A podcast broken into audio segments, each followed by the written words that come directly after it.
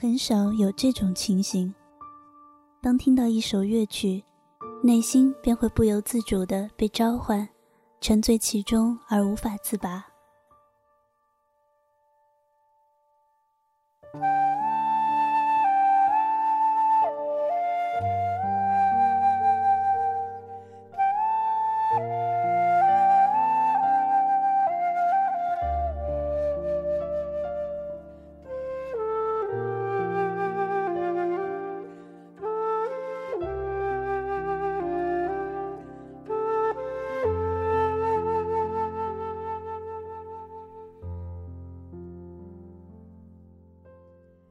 掸去你生活的尘埃，聆听我给你的温暖。亲爱的听众朋友们，大家好，这里是一家茶馆网络电台，欢迎您的收听，我是本期主播玉棉。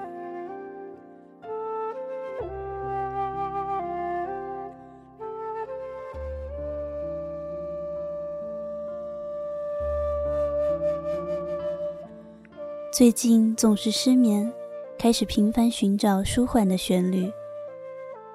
听到这首曲子的时候，像是看见一片静谧的湖，岸上苇草轻晃，水汽氤氲。一次觉得是女子在雾里垂手独行，柔肠百结；一次又觉得是仙人立于云海之上。似乎怎样想象都不确切，却又怎样解读都不为过。以曲为引，玉棉今天要讲的故事，正是发生在绿野、山林、云水之间。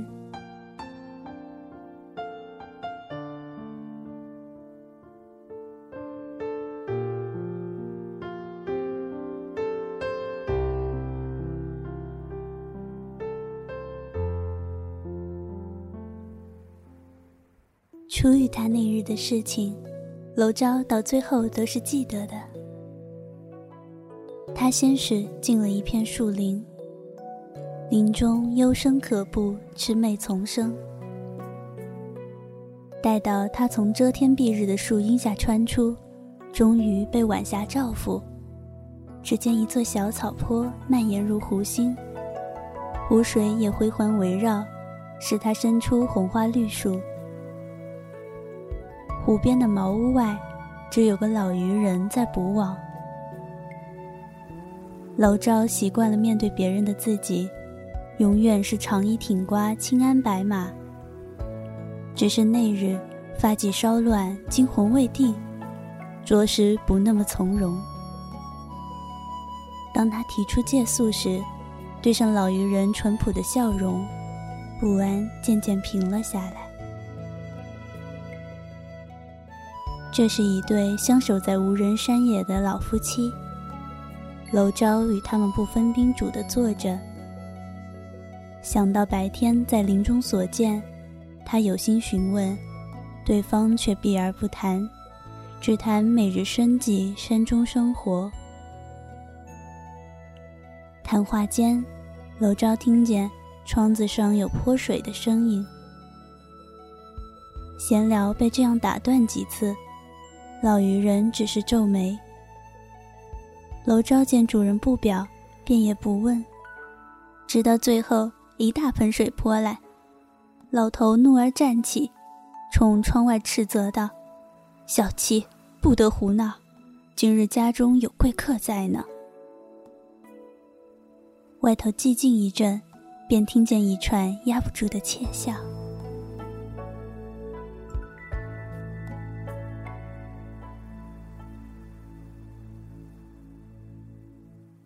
老渔人忙向娄昭告罪，说乃是他的养女水妻。他并无坏心，只是爱作怪，早已及笄，却脱不去顽童脾气。老七驳道：“这姑娘脾性绝非顽童程度，她那般的性子，迟早闯下大祸。但是他们却无法对她真正置气，神色间。”疼爱是大大多过气恼的。这时，门突然打开，一个少女笑着跑进来，道：“爹爹定是在骗我，哪有什么贵客？”说话间，他一眼看见楼昭，便站住了。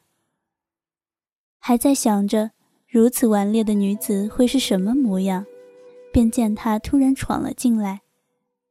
就如他突然志气离家，突然闯入山林，他也作为一个闯入者，突然进入了他的命运中。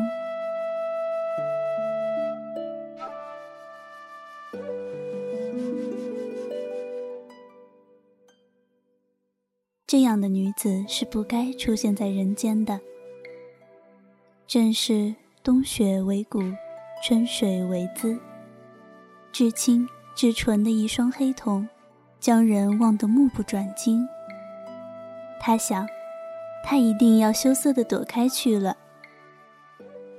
谁知完全不然，他竟走到他身边坐下，手中玩着他腰边佩玉，娇憨问他从何处来，如何过的林子，是否走过很多地方。娄昭正要答，老妇却斥责道：“小七！”你太无礼了，做你的事去。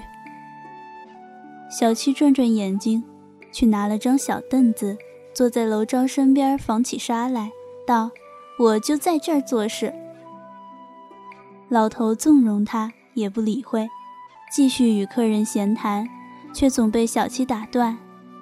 他肆无忌惮地缠问着楼昭过路林中之事。他说：“那林子是精怪的巢穴。”绝不可能让过路人平安无事。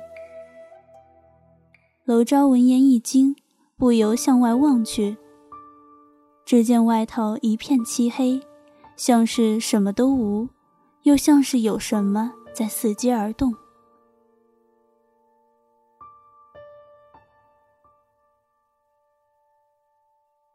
内乡一直对林子讳莫如深的老渔人却被触怒了。和小七争吵起来，他常年进出林子，自然是知道以及敬畏着什么的。这世间的寻常女子，无不是从父的、温顺的，即使性子炽热些，也会对慈和的双亲有所顾忌。哪有像小七这般跳上椅子跺着脚，大声宣称“我非听不可，非听不可”的？但即便如此。他的神情却是那般可爱，一切的一切，都蛊惑着他。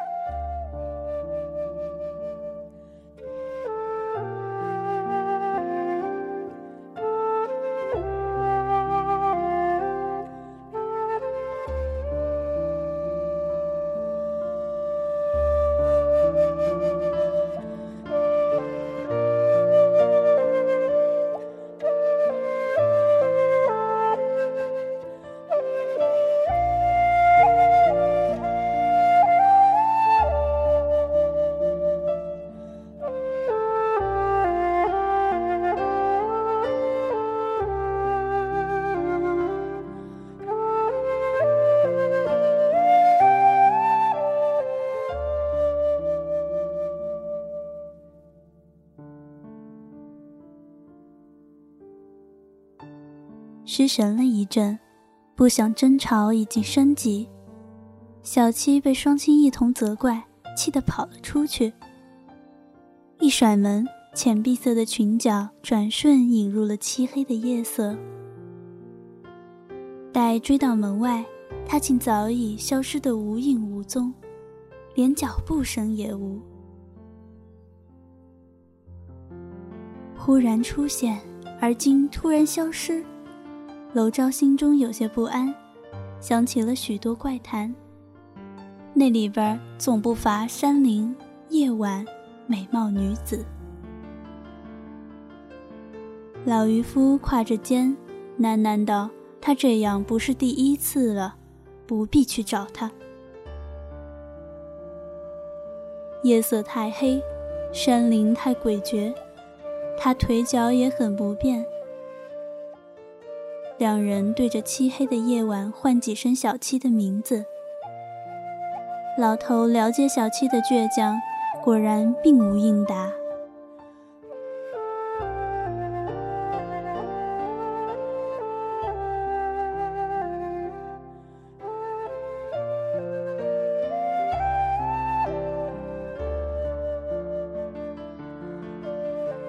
老头想着与其在床上辗转不能寐，不如与客人把酒长谈，熬过这一宿，便拿出酒水。期间，但凡一丝声响，他们都觉得是小七回来了，却总不是。想着小七，两人都无心谈话，于是老渔人便说起了小七的事。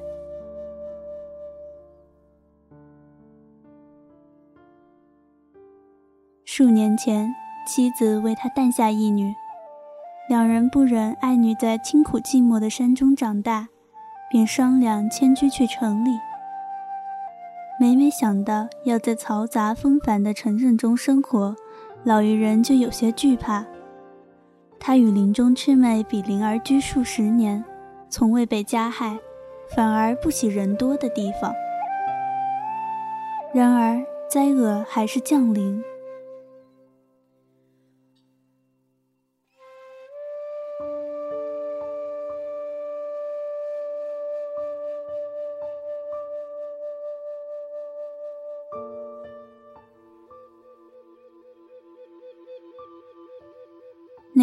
子抱着女儿去湖边嬉戏，女儿忽然向湖水探身，呀呀叫着，像是要抓什么有趣玩意儿，然后一下子划脱了妻子的手臂。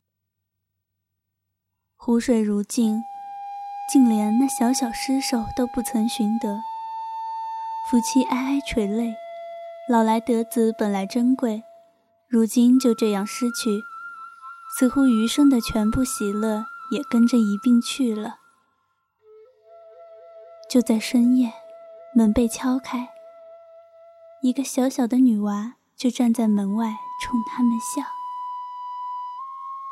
她当然不是他们的孩子，着一身青碧纱裙，发缠珠玉，环佩轻响，却皆是湿漉漉的，不住滴水。老夫妻几乎吓瘫了，又想他定是从水中出来求救，便像救助亲子那样好好照看。次日，他身体康健，毫无落水伤痛。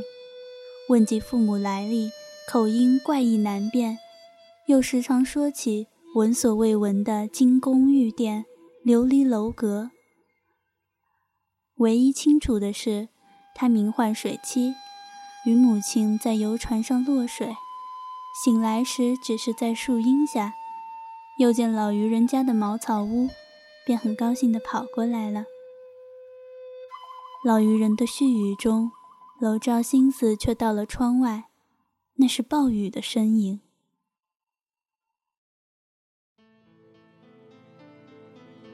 雨点砸在屋顶与窗子上，风雷交加，草叶乱舞。竟有一轮巨大的明月升空，定定嵌在狂风暴雨之后，清辉铺展，分外妖异。而林中流出的那条溪流，水面突然变得异常宽广，水中有乱石断枝翻动，浪花滚滚奔流，雨似被溪流的狂躁所惊。忽然从那些飞过白月盘的黑云中倾落而下，大风与水浪叠声怒啸，树影被裹挟着歪来倒去。三人大惊失色，连忙高声唤他，不顾一切地跑出屋去寻他了。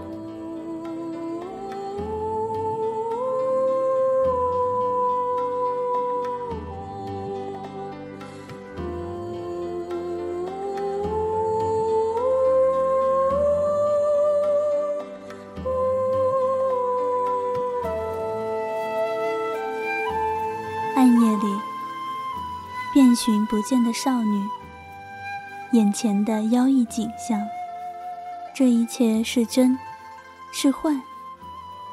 小七，莫不也是那林中精怪？甚至那茅草屋、渔人夫妇是真，是假？在楼昭年轻的人生中，还从未遇到这样的事。他不知不觉已经跑到了那泛滥的溪边。只见溪水到处横流，像要把草坡包裹成孤岛。白天，他也是这样遥望宁静秀美的草坡与茅屋，心道这是仙乡，现下却如幽冥鬼域。他再想到小七，又开始忧心他被水围困，在凄风苦雨中哭泣，又怕他被精怪害去。想起来时遇见的林中精怪，那布满山谷的小妖笑声。可怖的巨大白鬼，心中焦急万分，便高喊起他的名字，趟着水去对岸寻他。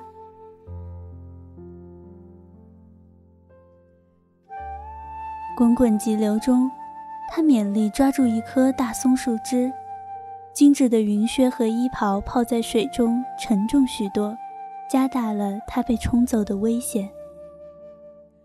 他仍咬牙前行。只因小七可能正受着恐怖与死亡的苦楚，他觉得自己的魂魄也在一同煎熬。他大概已然失了魂魄，忘却了体面、生命，想不到自己未来，甚至连过去都遗忘了，只记得一个小七。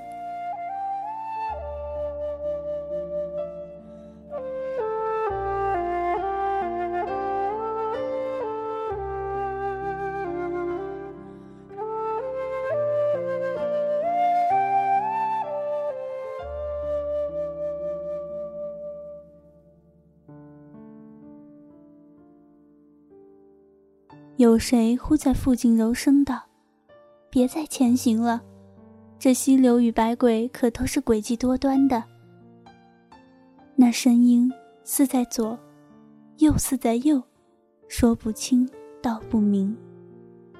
他熟悉这声音，站住四望，然而月光忽隐，一切晦暗不清。水已经漫到了他的胸口，他却不肯停下脚步。小七，他喊道：“你真在此处吗？若你真是个缥缈无踪的山精鬼怪，我便也舍了这肉身，与你一处去吧。”说着，脚步不停，趟向河心。那声音静默了一会儿，忽然高声道：“笨蛋，我在你后面呢。”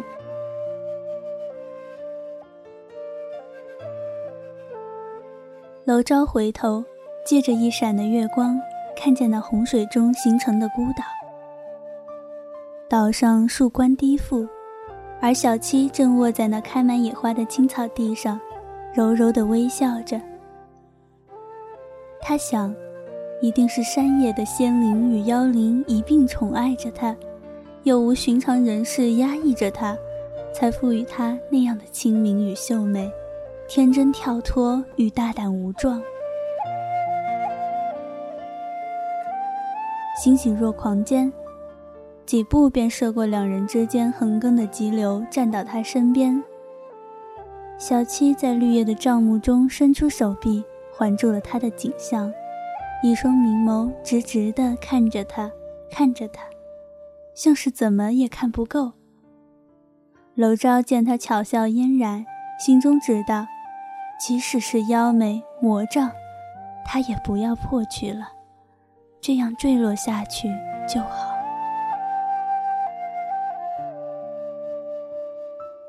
狂风暴雨中，小小孤岛如在室外，天地间除了风雨，只余他二人，浑然忘我，紧紧地吻着彼此，陷入情网。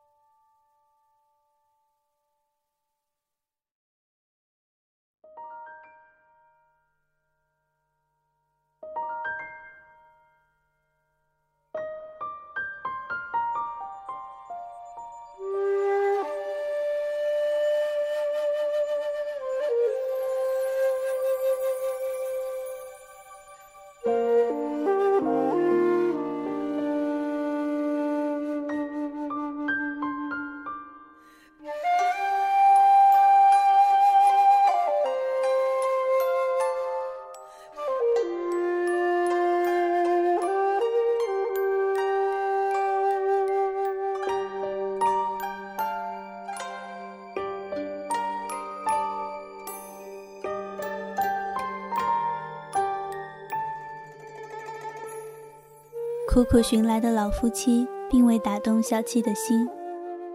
他大闹一阵，还扬言要去魑魅之灵，一生不归。好说歹说，才被哄回去。次日仍是缠着娄昭说他的事，众人都怕了他，只得应了。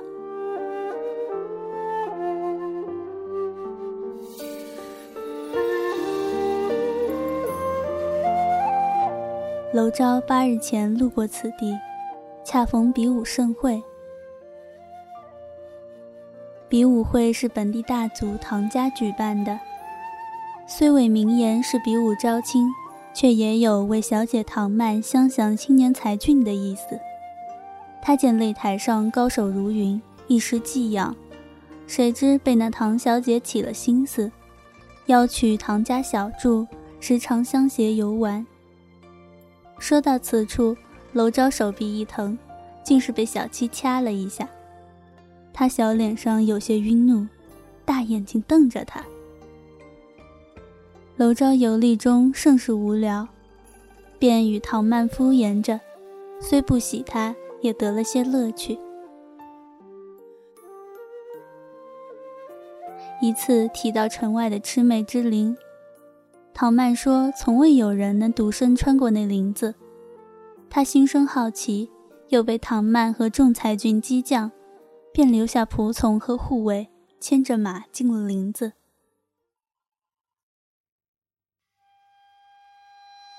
出进这山林还是白天，只见高阳明媚，和风徐徐，碧草敷金，全无鬼气。然而进到深处，之前走过的草地已全然不见，他迷路了。抬头想靠太阳辨明方向时，心道莫不是只花豹，手中握紧了剑。却听他口吐人言，声音粗厉刺耳：“奴家要是不把这枝条砍断，拿什么串着你的肉来烤着吃呢？”说罢，尖声大笑，故意将树枝摇得哗哗作响。一时间，静谧的林中，妖物的笑声如蝙蝠般四处乱窜，使人遍体生寒。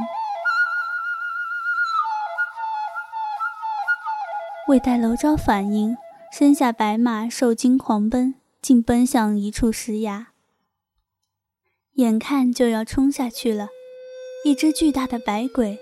忽然横卧在前，马这才停住了脚步。娄昭被电得头昏眼花，方才看清那白色巨鬼不见了，止于一条温吞清澈的溪流。听到此处，小七又拍手笑，连声谢那小溪。之后，娄昭发现一个丑怪小人立在他马边。黄褐肤色，大鼻垂地，咧嘴鞠躬。他称是自己救了娄昭，讨要酒钱。娄昭知他扯谎，打马便走。谁知小人步履如飞，一直围着他乱跑乱跳。娄昭不堪其扰，扔了银钱给他。他收了，就笑嚷：“假钱，假钱。”然后吐出猩红的长舌，拦在马前不让他走。这东西我有的是，你瞧瞧。他短手一挥，平坦的泥地里爬出一群小妖来。他们翻筋斗、打滚，互相投掷金块，然后嘲弄着楼昭给的银钱。他们越爬越多，最后竟潮水一般一涌而出，向他身上爬。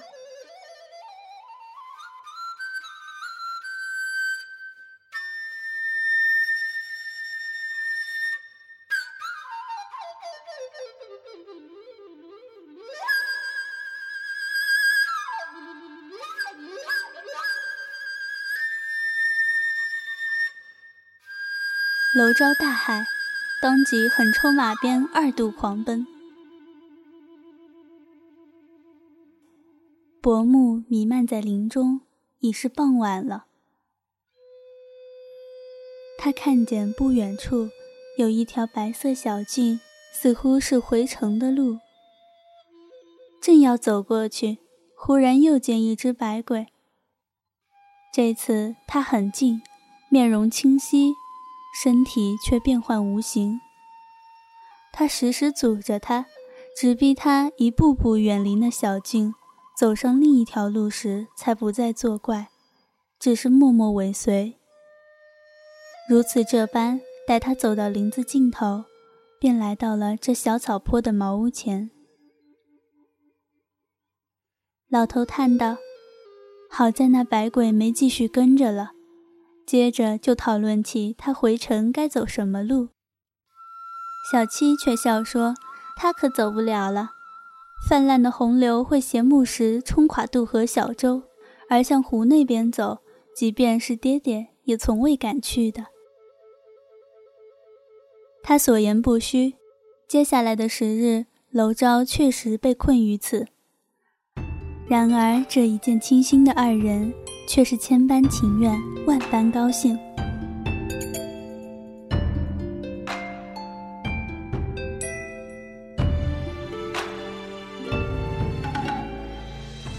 你可以想象，在东奔西走了一段时间之后，忽然来到一处世外桃源，美景如织，主人和善，心中将涌起什么样的情愫？娄昭想起自己儿时大闹家宅，如同混世魔王，爹娘包容疼宠，将他教习成人；还有祖父仙逝之时带来又散去的郁结。他走了那么多地方，此刻已然不想再上路了，定下来，有个家，和小七。这是他本心发出的声音。如果故事就此停住，似乎很多事情不得到解释也很好。从此，山中无忧愁，相伴共白头，真是至简至纯，再美不过。然而，既是红尘中人，岂能不入红尘？娄昭道：“小七是闯入者，却不知自己也是个闯入者。或许就是在娄昭跨过急流，来到小七的孤岛上的那一刻，他也从不知人世喜忧的混沌里，窥见一扇新的门扉。我们在最初大概也是如此，只是这世间总是情深不寿，惠及必伤。”且续一杯茶水，听玉棉在下期节目里为你诉说《绿野仙踪》。也欢迎关注茶馆的各个平台，留下你的足迹。本期节目到这里就结束了，感谢您的收听。